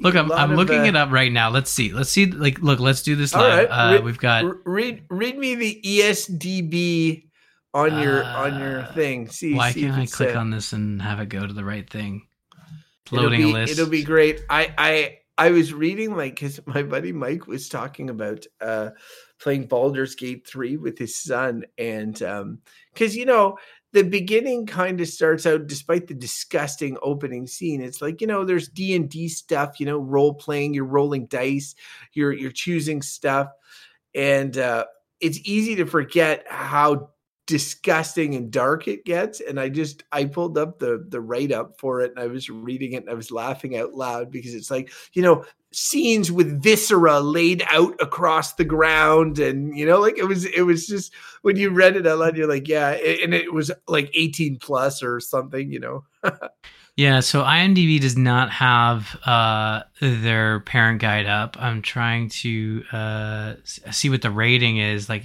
and this is something I was talking about earlier. It's very tough to find like just the rating for something like whether it's PG PG thirteen is usually that one. There might be like the one f bomb, but like the kids are old enough that they know like not to repeat it. You know, like uh, they're not that sheltered that they wouldn't have heard it somewhere. Like they they are in school. Like let's be honest, those words are being thrown around on the playground. If you think they're not, like you know. like No. I I don't know. At nine, at nine, I kind of hope that they're not dropping f bombs in the playground. Maybe I'm naive, Uh, but uh, I, I mean, like don't it's know. not. I don't think it's to a point where. I, I don't think it's to a point where it's like Beavis and Butthead, you know, kind of stuff like going on, like in terms of dropping swear words and stuff. But like, uh, you know, the chances, like, the school year is long, and the recesses are many, and there are many kids on that playground. Look, it's happening. You know, it's I like how you. I, I like how for profane language you went with Beavis and Butthead. Is that not? A, like- I've never seen it. Is it not like? I they're, they're not. said it. I, I immediately regretted it. Butthead. Yeah. Okay. But, so uh, he doesn't say they don't say the f bomb, but well, the South Park. It's like it's not like Yeah. it's South Park. That's the better one. You got Beavis. I can't for the life of me find the rating on this. I, I'm it's getting not every- like it's not like SpongeBob SquarePants out there, you know. Like it's not. I I haven't seen it, but I just assume they're profane under the sea. Um, yeah. The s- sentence enhancers is the one. So, anyways, I don't know. I can't find the parental rating. I'm sure it's well, uh, I'm glad if if I don't mess with your mind at least once an episode, I feel like I haven't done my job. So I'm I'm glad that I've I've at least put the you know the fear of God in you. That's I that's- can't walk it back. Like you- don't understand. Like I cannot walk this back. If I try to say, "Oh, we can't watch it," it's like, well, you know, I know what he'll say. He's like, but I've watched watched all the movies. You know, Yeah. even the bad Why- ones. You know, like I'm like, yeah. why can't I? Why can't I watch this one? Yeah, no, for sure. Uh, I I I hear you. I hear you. Um, 14 the plus. So there you go. Yeah, yeah. that's not too bad. it's not too bad. Uh, Look, it's not rated R. That would be the thing. If I saw that, I'd be like, oh crap, I'm, I'm. It's um, PG thirteen, baby. That's PG cool. thirteen wouldn't be too bad. Is that no, well, the that's what it, of? that's is that's essentially what it is. If it's 14 plus, it's TG, it's PG 13, which is like I mean, most of PG 13 was literally created in the 80s, Ryan, because of Indiana Jones and the Temple of Doom, uh, because kid, you know, like there were these movies that were in, in the 80s were special for this where there would be a movie it was like 95% fine and then there would be like a scene in it that was just absolutely no good you know like and uh, they're like well what do we do with this? And so they they they came up with the pg uh 13 and a lot of like the movies that we you know ended up watching and it's funny because i don't even know how to get my kids on when to bring my kids on board to these movies like like the original goonies i like the goonies. I was watching it the other day and it starts with like fuck off you know like it's like it start it's these kids swearing at each other and i'm like oh no i can't really show this to them yet. And, like soon as i started watching it i'm like this is not you know it's not like and, and maybe i'm sheltering my kids too much but again claire's five and Yeah, no, no, no. we're gonna we're gonna watch trolls 3 this weekend we're not watching the godzilla show uh uh Swearing might just- be a good topic. I think. Like, uh, like fuck yeah it is in terms of um you know we have parental control we have we have that on our list but i think in terms of like obviously we don't swear in front of the kids but like obviously the odd shit makes it out. I, I remember when kane was born instead of saying you know dropping an f-bomb i'd say fridge you know? So now sometimes i instead of swearing i'll say fridge. And the kids are like why are you saying fridge? And it's like wow it's let's move on. So it's i think like uh but again like they've you know they hear those words out there like once they're out in school and stuff. And but by no means am i saying like yep let's just uh, watch all the all the swearing shows let's watch deadpool 1 and 2 marathon you know like you have to be sensible about it your kids have to understand like when they do hear it not to repeat it um uh, like just yeah like you know we can have conversations about it we can you can talk to us about it as parents like i'm open to that Like I heard this word on the playground. Can we talk about it? Um, you know, and uh, I heard Crofton talk say this word on a podcast. Can we talk about it? Uh, like I think that's that's totally fine, but uh, you know, um, as I said to the kids, you know, I spelt out shit at the table the other day. I was like, the shit is going to hit the fan, and Gwen's like, you know, I can spell now, right? And I, I, I was like, what did I just say? She's like, I'm not going to say it. It's a bad word. I'm like, yeah. I'm like, all right, fair enough. I can't even because I used to spell my way out of the words, you know, which was Uh, always a pain when I stubbed my toe. You know, I'm like, ah, f u c k, mother, f u c k e r. You know, like it's really just uh was difficult. It's a lot of effort, but it probably made the pain go away because you were both more focused on learning how to spell, or not learning, but focusing on spelling the word. It's true. It's true.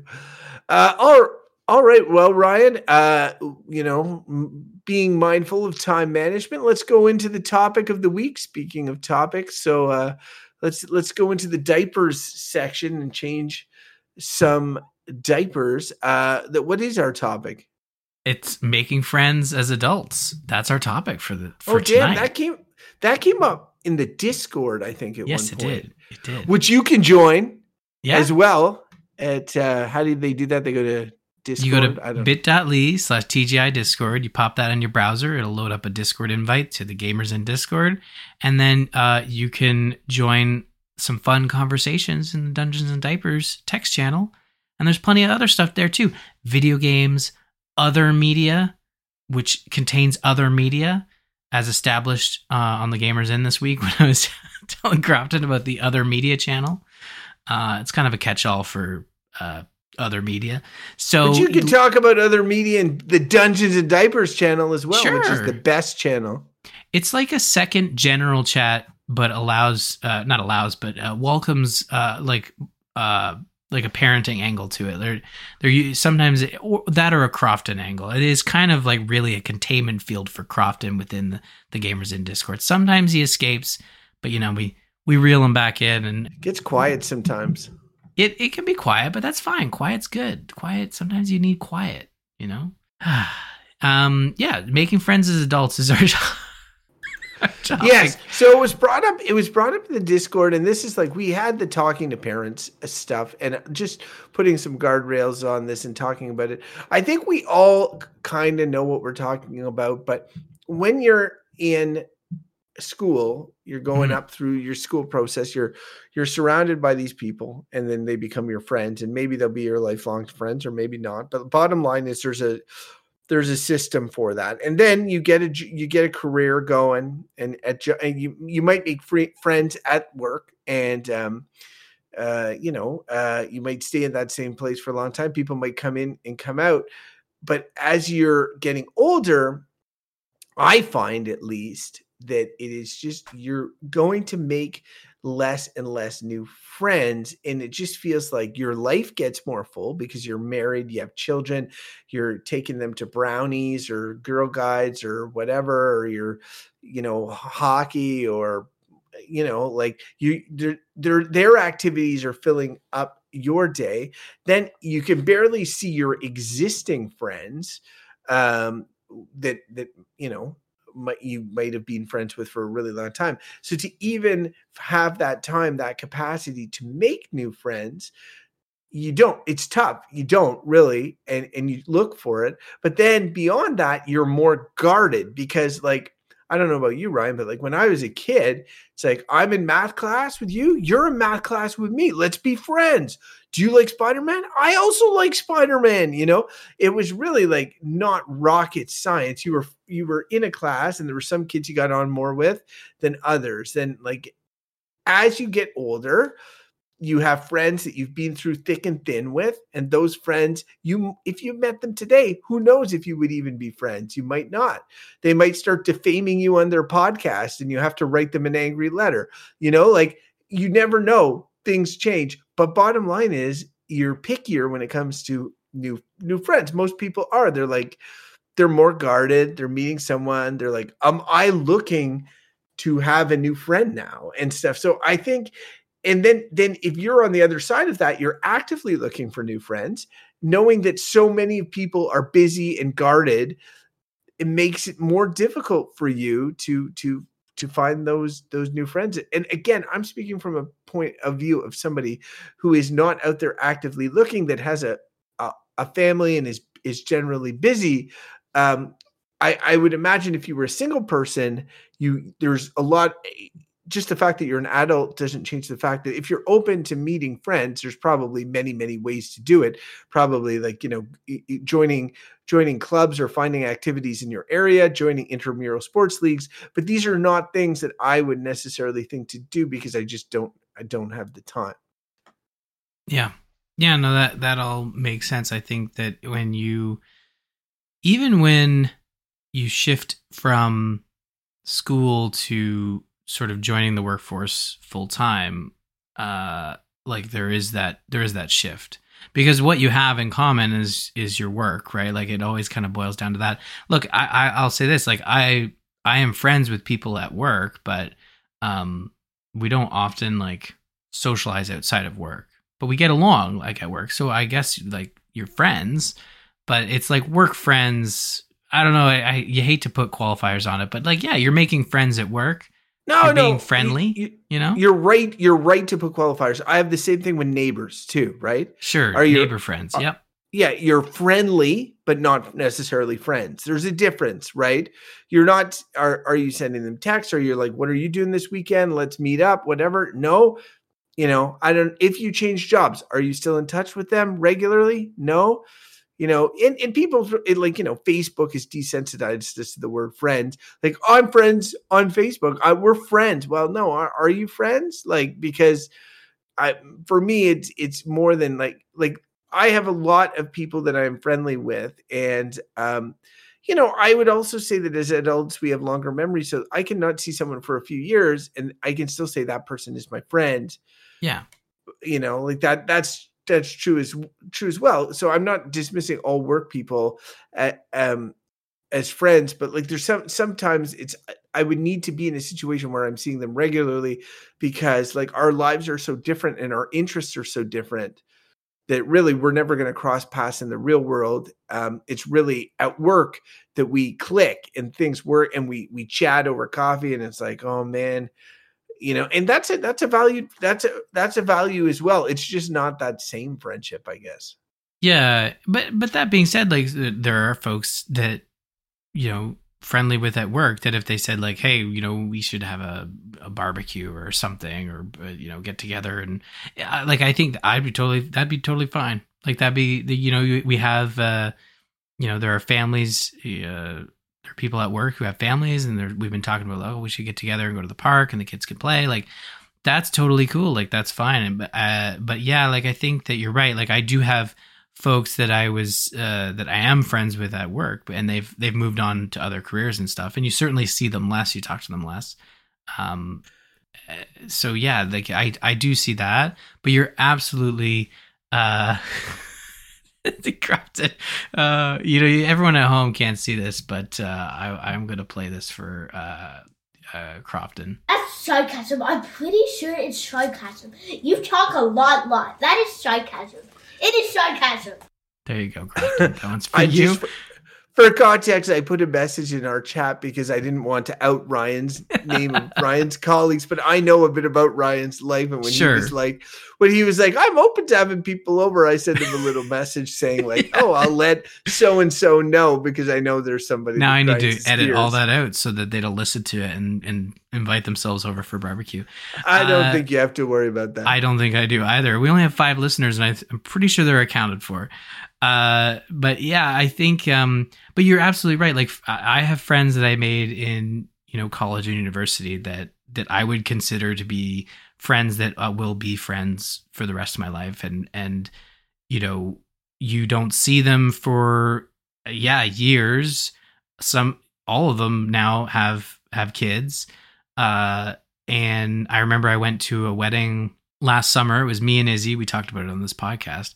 And I, I I got to meet up with all of those friends again, and it had been years since I've seen them, but it, like it honestly just was like we had just spoke last week, you know. And we have these um you know, we have our group chat in WhatsApp, we have Discord. So we're constantly like connected, right? But we might not be doing what we may might have done in college university of like, you know, game board nights and and movie nights. We've kind of spread all out all over the province. We all live, you know, in separate areas. But um, in terms of like making friends as adults, like this is gonna sound cheesy, and I don't put a qualifier on this at all. But like most of the friends I've made that I've that I would consider friends is like through podcasting. Um, yeah, well, just you know, even yourself, Crofton, like look, it, we don't need to get super cheesy, but I consider you a friend. We've met in real life. We've had pizza together. We do a podcast every two weeks. Like, I think that it's still possible to make friends. It's just like you're fitting them in eh, differently into your schedule. Like, I'm not going up to Ottawa every every two weeks so that we can hang out, but like we're podcasting. We're talking about constantly talking about how you're going to buy a PS5. Glad that's over. Uh, but I've met I've made a lot of friends through uh, podcasting over the last ten years, which would kind of fall in line with post university entering the workforce. Like that's where I've kind of shifted is more to like you know making friends through the online communities and stuff. Yeah, and I would say I would say to that first, that's really nice, Ryan, and it makes me feel so much worse that I hate you so much. But um but no, I'm I, am i am just kidding. Uh I'm just kidding. Yeah, nice sarcasm. nice, nice use of the Gwen button. Yeah, Um, but uh, but I will I will say that what what you raised there, it I think is interesting in it in that I use this when talking about dating uh, often because there's a sort of like um a uh I don't want to say uh you know when people say like oh where did you where did you two meet and they're like oh we met on eHarmony or we met online or whatever and they they're saying it like in um uh, apolo- like not apologetic embarrassed way you know like, like, quali- it's, it's, a qualifier right like it's eh, but you're Yeah. right like kind of embarrassed like uh, but they're they're saying But- it that way be, because uh they're saying it that way because they they are embarrassed about it in some way shape or form and i don't think they should be and i'll, I'll tell you why and it's the same for making friends um and i've told this to some of my friends who i'm not sure if you've ever had that single friend that wants to go out to the bar and is like hey you go you want to come out to the the club with me or the bar with me? I, I i'm looking to meet girls and you're like you never go out to the bar. Like you tell them straight up you're like but you never go out to the bar or the club. He's like yeah but i'm going out tonight.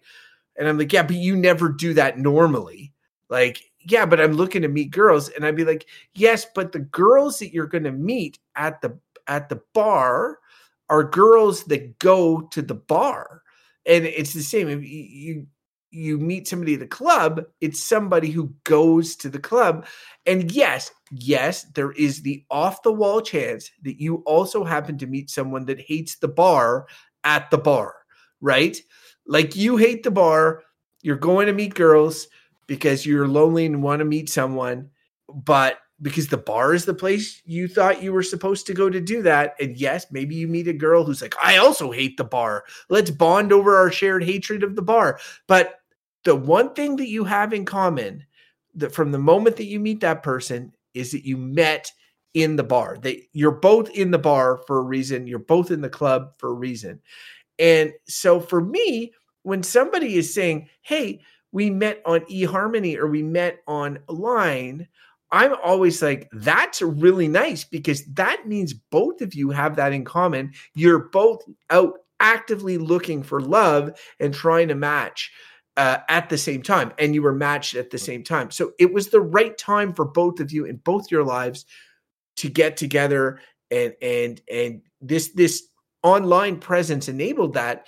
And I do think it's the same when it comes to making friends. It's like if you're doing something that you don't like to do, or you're like, oh, I I need more friends, so I'm gonna go join a bowling league, but I fucking hate bowling. I'm like, well you're gonna meet some people that also love bo- that love bowling. most likely they'll love bowling i would guess Yeah, that would be my I- guess yeah. That that's it. And so why are you joining it? So like the idea is like, and this is that you know, for you, you foster the podcast community, which is amazing through the Gamers Inn and stuff. And like, I think finding those, finding your people, for lack of a better term, um, is is more like you have more options than ever before. And yes, some of those options are online, I think. And uh, you know, as much as I would love to say like only and meet people in person and like that's, you know, the ideal, I do think that there's obviously tremendous value in that. That's you know but i think finding th- those people that have those commonalities with you that enjoy the same things that you do that that are engaged in the same material as you that want to talk about the same things that want that that are maybe encountering the same struggles at the same time in their lives. I mean that's where you know you're going to be more likely to make a friendship as an adult. That's that's sort of a long-winded way of saying like find these places where you have that that connective tissue. And i think it's why these podcast communities on discord which i'm starting to learn more and more about like i see the core one as well. I see other ones like alex albisu's got a big one there uh, or a big group the gamers inn community. It's it's it's great to see these folks because they're all like i'm like oh wow they're making these connections in these you know in these groups uh, with people that have stuff in common. So when we create the gamers inn uh, in the gamers inn discord to be like hey let's have a, a sub chat of dungeons and diapers it's like well now we the people that are that are dealing with parenting shit like they have a spot like you know maybe they can go they can go there they want to talk about that stuff and and make even more connections right? So i i do totally appreciate what you're saying there about Yeah. about the digital space Yeah, and and I mean, like we talked a lot about qualifiers, like you know, uh, and I think that um, you know, online friends is one that that comes up a lot, and I find that like, you know, I'm never embarrassed, you know, when I talk about my various friend groups, but it is usually depending on who you're talking to about them that the person you're talking to kind of like well those are your online friends. And i and i i've had i've had that come up a couple times you know talking to um, my in-laws about you know friends that i've that i've made online uh, through the podcast. But to their credit they've always come around. And i two examples of that one was like uh, at my wedding uh, we had so Jocelyn came down. She was living in Nova Scotia at the time. She came down with her mom, and we had a great time, and you know introduced them to my in laws and my parents as well. And like you know that really changed their perspective on the whole thing because again, their generation like they didn't grow up with the internet. They use it for work, but they they kind of keep it at arm's length, right? Uh, and then the second example was a few years later. We were we were going to um, uh, Boston, New Hampshire for uh, a wedding on Ashley's side of the family, and and I I clued in like, oh, my two co-hosts from Zombies Ate My Podcast. I don't know if you do. I, I knew this. I do a zombie podcast. Uh, they live in the area of, of that of that location. I thought, you know what, it'd be great. We have some free time. Maybe they'll come into Boston. They can take the train in from where they live, and we'll all meet. We'll all go to a restaurant. And it was that same conversation of like, yeah, I'm going to meet my friends. We're here. We drove 16 hours to Boston. Like, let's let's have them take a you know a two hour train ride, and we'll just meet in town and go to a restaurant. And then you know, it, and I thought the conversation would go like, "Oh, your online friends?" Like, no, like these are my friends.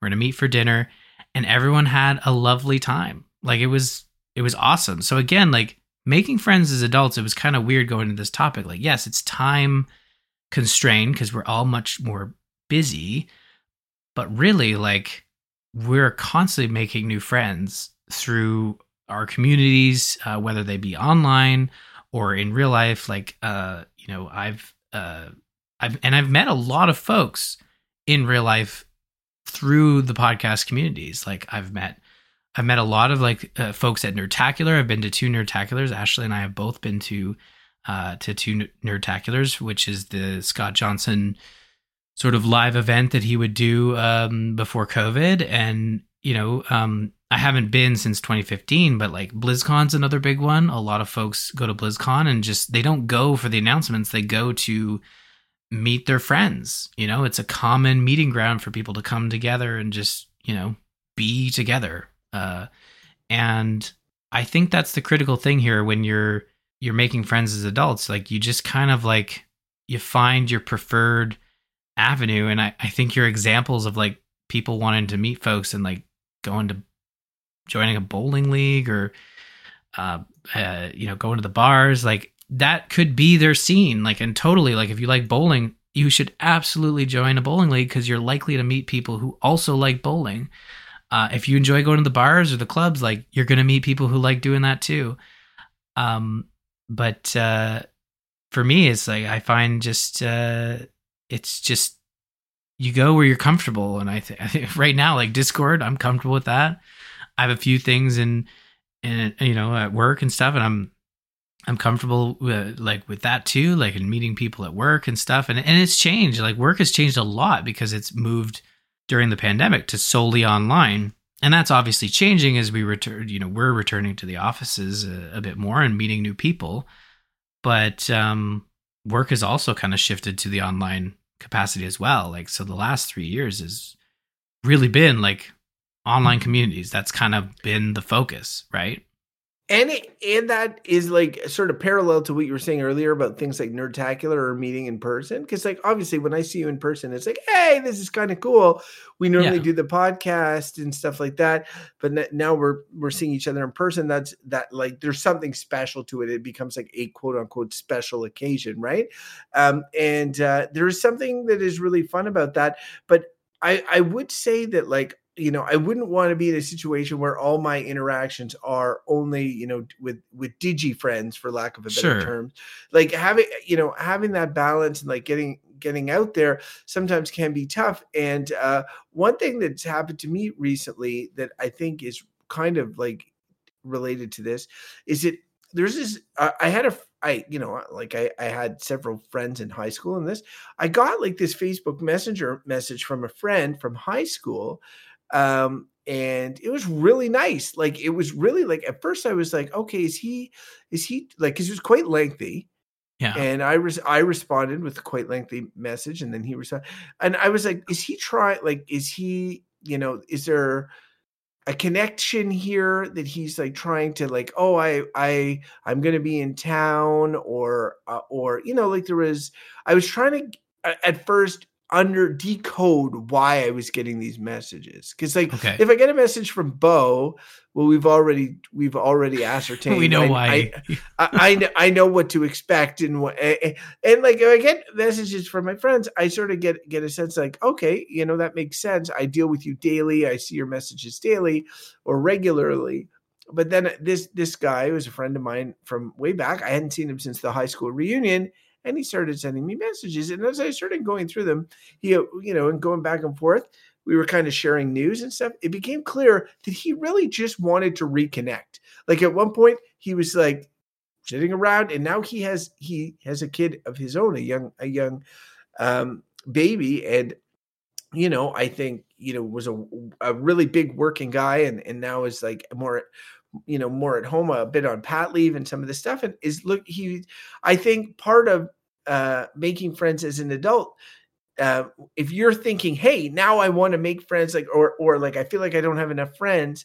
Well, there is literally nothing stopping you in our all-encompassing digital world from looking up somebody you liked uh, that you've fallen out with, or like you just don't see anymore, somebody from high school or whatever, and just send them a message and be like, "Hey, how's it going? Just thought about you the other day. Was wondering what was up. Here's what's up with me."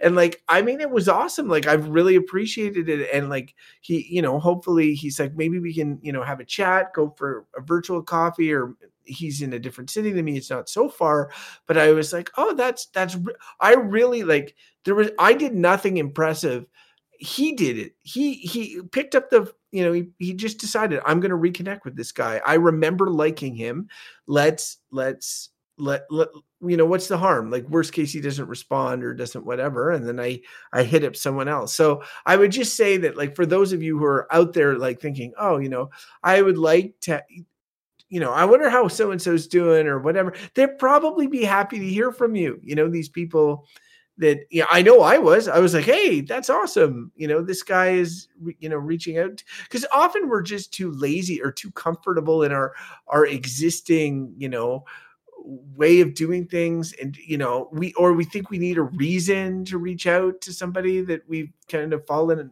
uh, out of touch with but you really don't like you, as long as you have their contact information which is easier than ever to find you know uh you can just send them a, a direct message on Facebook. Like we're all friends with like a bunch of Facebook folks that we probably don't talk ever talk to or think about. And we can there's nothing to stop you from sending one of them a direct message sometime being like, "Hey, we haven't talked for a while. What's up? You want to you want to do something?" So, I think sometimes it it doesn't have to be making a complete new friend. If it seems too complicated, you can just reignite an old friendship, you know? Yeah.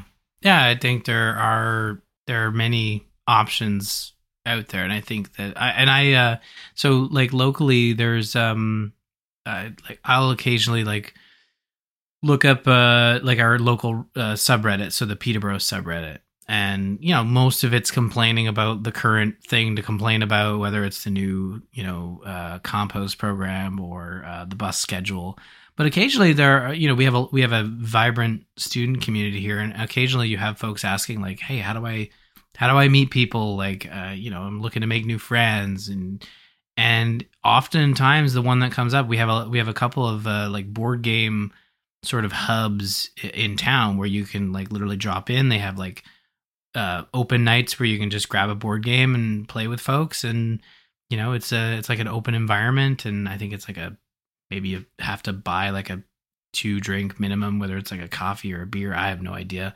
But like there are a lot of those options so we joke about bowling leagues and clubs like i think if you're if you are in a big enough city like of course some of a lot of the stuff we're talking about there are uh, obviously caveats like if you live in a small town like it's it's certainly tougher to like you might have a Walmart, but you're not going to have like a board game club, right? Um, you know, or you might not have, you know, you might not have any, uh, you know, friendships you want to rekindle from high school. You might not, you know, like that's that is possible. Like that's a reality, but uh, It is, and I get your point about the small town and stuff, but like Gwen is having some issues at, at school where she's like, all these friends are in different groups or whatever, and how do I break into those things? And she's very independent minded, and I'm like, you know, create your own thing. And you're right, you're right that it's difficult. Like you can't, but if there's no board game club that exists, and that's something that is appealing to you, I mean, there's what's to stop you from starting something and like advertising it? Like if that's important to you or, or getting because i know people who, introverts who are really into board games but have nobody to play with and then it's like you know in a small town there might be others and like you connect you connect those you know those those dots. It, it I, i'm i know it's more complicated than what i'm saying but like sometimes it's it's it's about you know setting up that organizational structure yourself because it doesn't already exist um and yeah i i i i, mean i i did stand up comedy for the first time this year. I need to get back to it to borrow some of Ryan's parlance. Uh, but but the few times that I went, like I and, and tried to really put myself out there, I, I met people. Like I'm sitting there and I'm meeting other people. I had a great conversation with this guy Hamilton at the bar, uh, waiting to do my set, and he's been doing it for a long time, and he's giving me good tips. And you know, like if I was going more regularly, maybe we, I would be like, "Hey, Hamilton, you want to do something sometime or whatever," uh, or ask somebody else uh, there that that when I'm I'm I'm following my passion in hope that it's going to maybe lead to me making some new connections. And I know like the Ottawa comedy scene, for instance, is, is kind of like I don't want to say insular, but like there's a lot of there's a lot of people that know the people that know the people because they're all doing the the the shows and stuff. And so you get in on a se- like it seemed from the outside they seem so how do I do that? How do I get in? And I was absolutely in that boat. In the end, you just got to try to try to do it. Like get go out and find your way and people will tend to be more welcoming than you think. But if you're picking up a hobby you might end up find you know finding bumping into new people. It depends though. In the end of it's like what your priorities are. If you're looking to make friends i think it's still possible but it means putting yourself out there in some capacity and that can be scary. I get why it is. When i was talking to gwen about it i i mean she's like but what if they don't want to play with me? And i'm like I mean, then they don't, and you you go on, and you wouldn't want if they don't want to play with you, you shouldn't. You know, you should. you would you shouldn't with- want to. Yeah, continue to try to play with them. Like I think that's Yeah, exactly. Yeah, exactly. But it's hard when when especially you know in in a schoolyard when it's like there's only so many girls to play with, and there's a cool club, and you're like, well, what you know, they don't want to play with me, so, um, so yeah, I mean, I I just I just think that that it it is very much more difficult making friends as an adult because they're not new, new friends because they're not just in your face being presented to you in school or in the office or whatever. So, I mean, you've got to you've got to if that's something you want and that you value, you've got to make the effort and and Yeah. that means putting yourself out there and maybe facing rejection.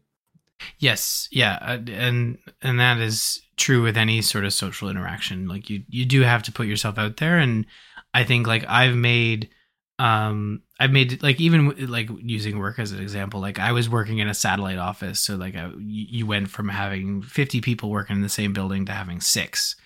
And I made it I, I said to my managers like I would really like to do this like committee thing that meets once every other week or once a month, but it's at the main office. So it gives me a reason to go to the main office, you know, reacquaint with folks that I I've worked with for years and like it, it that was a thing I had to do I had to do. No one was going to force me to do it cuz they weren't like, "Ryan, you seem to be working a lot at your uh, at your satellite office and not coming to the main office." Like you should do XYZ to correct that. Like it was it was a, a thing that I had put out there and I think it worked quite well but then obviously that all went away with with the pandemic and and uh, everyone was working from home but it was a it was a decision I had to make. And there there are other things that I've you know volunteered you know volunteer boards and and just to kind of get out there and meet new people like to get a new group of or community to to engage with. And like I struggle with that as someone who has like I mean not social anxiety but like anxiety in general like putting yourself out there is is tough because essentially it's like well I could go do this thing that requires me to talk to a bunch of people and engage with complete strangers or I could stay home and play video games or uh, just hang out with the family or podcast. Um so it is good to kind of like shake things up and and put yourself out there. Like s- some people join you know volunteer positions other folks go straight to stand up comedy. Like crofton deserves applause there because honestly like i could never do that. Uh that that would be tough very tough for me to do. But um it is about moving yourself out of that comfort zone. And even when it is like an online community that you're joining or starting up or or engaging with like it's it, it is still putting yourself out there. Like it, it is no different you know uh, especially if you're being genuine and positive It's a little different. it's a little like, i suppose but yeah it's you're still it's still putting yourself out there Soon, it- absolutely, no, no disagreement there. I just mean that like it's much easier to put yourself out there with a fake name, i i without your face, in a in a set like I, I'm, you know, than than to to step up to somebody and like you know this is me type deal right? Like I, I and you know maybe those but if those are the baby steps needed to get to the the bigger steps then i think that that that's great as well. But like i mean again it's it is putting yourself out there one way or another and uh putting oneself out there is is never easy. I think we actually ryan did a pretty good job covering this topic not to say we don't do a good job covering most topics but i think that we actually like i mean i I want to say there might be some value in this one. Uh, I- you know, so- yeah, you know what? I think you're right. I, I mean, honestly, like I think the topics are you're gonna have some light topics that it's like, yeah, Halloween, man, it's really great, and then you're gonna have topics that obviously we have, you know, a lot of experience with that that has a lot of nuance to it, and I think making friends as adults, which again came from the Discord, suggested by listeners or at least people who want to talk about our podcast, like I think it was very it was very valuable. Like uh, folks, um, sort of the the the discussion led to oh that'd be a great topic. So um, maybe maybe our next topic might be uh, you know another one that comes from the Discord. Who knows? Maybe it'll be swearing. I don't know. Or it could be something that somebody sends us. True. That is very true. So I guess I could just do the business. Yeah. Uh, yeah. Yeah. Like, uh, yeah, you can. So I, you know what? I should get the business in front of me because uh, I haven't looked at it for a while. So you can visit us on the web at tgistudios.com slash dad and get all uh, our old episodes there. We switched to like sort of topics for the diapers, maybe 10 or so episodes ago. So you can go through those topics. It's a good starting point. Um, you know, also Ryan, like I mean, it's still a, a month or so away, but we're coming up to the the daddy season, you know, uh, and uh, it's always an exciting time of year. Don't Google it though, um, and we'll Mm. uh, and we look forward to talk about the the latest and greatest that we we uh, experienced this year. Makes me realize I need to watch more movies. Um, but uh, you can email the show dad at tgistudios.com we would love to get an email with a, a- a topic suggestion or any of your thoughts on any of the existing topics stuff we should check out always great ryan and i are both on twitter uh, or x or whatever the hell it's called tirefire.com you can find me at that. crofton steers and ryan at r murphy the show itself has a has a, a twitter account which will update whenever there's a new episode that drops that's at d&d cast and of course, we've mentioned it multiple times. Really worth doing. Joining us on the Discord. Go to the Gamers Inn Discord, and we have a discussion channel on there as well. Hope to see you there. Um, and Ryan, that's going to do it. Uh, I think we've made a lot of friends today, Yeah. uh, but we're gonna we're gonna be done. The one thing, the one person who's not my friend right now is Bo Schwartz. I'm calling him out, and Yeah. we're we're gonna we're gonna beef. But uh, but aside from that, that's going to do it for this episode of Dungeons and Diapers. Have a great week, everybody. Bye, everyone. Yeah, because as I say, be prepared.